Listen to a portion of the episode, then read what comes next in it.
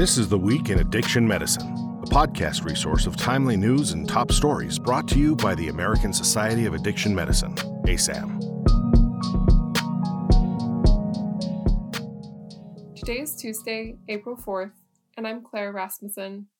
Our lead story this week multivariate genome wide association meta analysis of over 1 million subjects identifies loci underlying multiple substance use disorders is in Nature Mental Health. Recent large scale genome wide association studies show that the genetic architecture of substance use disorders is characterized by a high degree of commonality, i.e., a general addiction genetic factor likely conveys vulnerability to multiple substance use disorders. Genetic liability to substance use disorders can be parsed into loci that confer general or substance specific addiction risk. This study is a multivariate genome wide association meta analysis that disaggregates general and substance specific loci from published summary statistics of substance use disorders. Findings provide insight into general risk loci for substance use disorders that could be leveraged as treatment targets. Next is a study in The Lancet titled Evaluating the Impact of Alcohol Minimum Unit Pricing on Deaths and Hospitalizations in Scotland. Scotland has the highest level of health harms related to alcohol use in the United Kingdom. This study sought to assess whether a measure that increased the price of a beverage containing alcohol had an impact on alcohol attributable deaths and hospitalizations in Scotland. Results demonstrate nearly a 14% reduction in alcohol attributable deaths during the study period. Hospitalizations decreased by more than 4%. The largest reductions were in subgroups known to be experiencing disproportionately higher levels of alcohol related harms to health. A new study in cell metabolism is titled Habitual Daily Intake of a Sweet and Fatty Snack Modulates Reward Processing in Humans in this study, 49 participants were asked to eat two snacks daily in addition to their regular diet for a period of eight weeks. The study participants received either a snack high in fat and high in sugar, or a snack low in fat and low in sugar but equal in calories.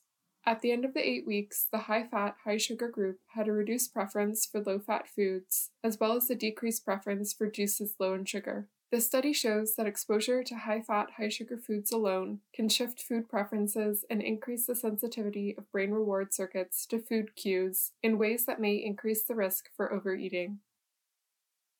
Next, we have a study in drug and alcohol dependence titled Development and Validation of an Overdose Risk Prediction Tool Using Prescription Drug Monitoring Program Data. This study used machine learning to develop a model that more accurately predicted overdose risk.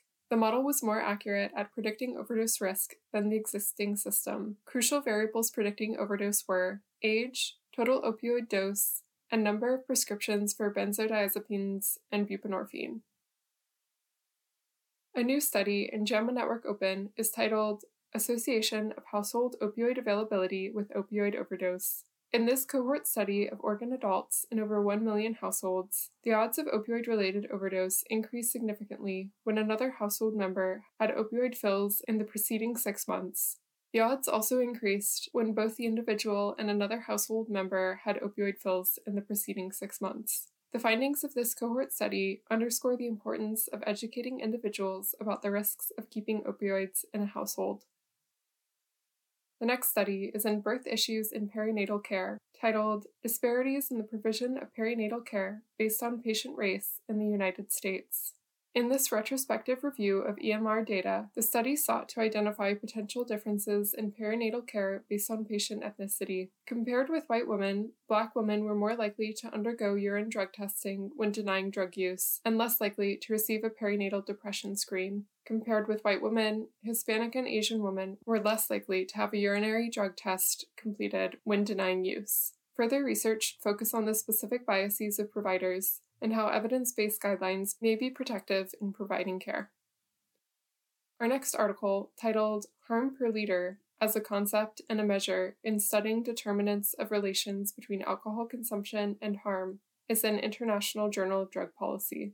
Methods to examine the association between alcohol consumption and harm have been primarily per capita alcohol sales and community alcohol related mortality, or patterns of drinking at individual level versus harms.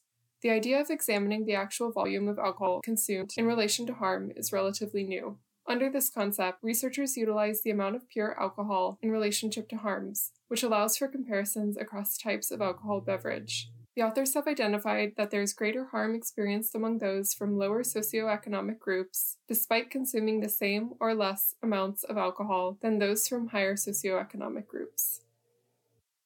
Our final article, titled Biochemical Validation of Dependence on Juul and Other E Cigarettes Among Youth, is in Pediatrics. The authors examined the association between electronic nicotine product dependence and urinary nicotine biomarkers in youth. Linear regression modeling found a 14.4% increase in urinary nicotine biomarkers per point increase in electronic nicotine product dependence scores. Overall, the correlation between electronic nicotine product dependence and urinary nicotine biomarkers among Juul users was similar to that previously found in cigarette smokers.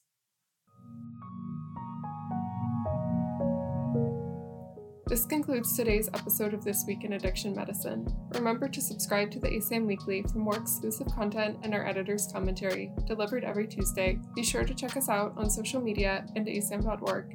Thanks for listening. We'll be back next week.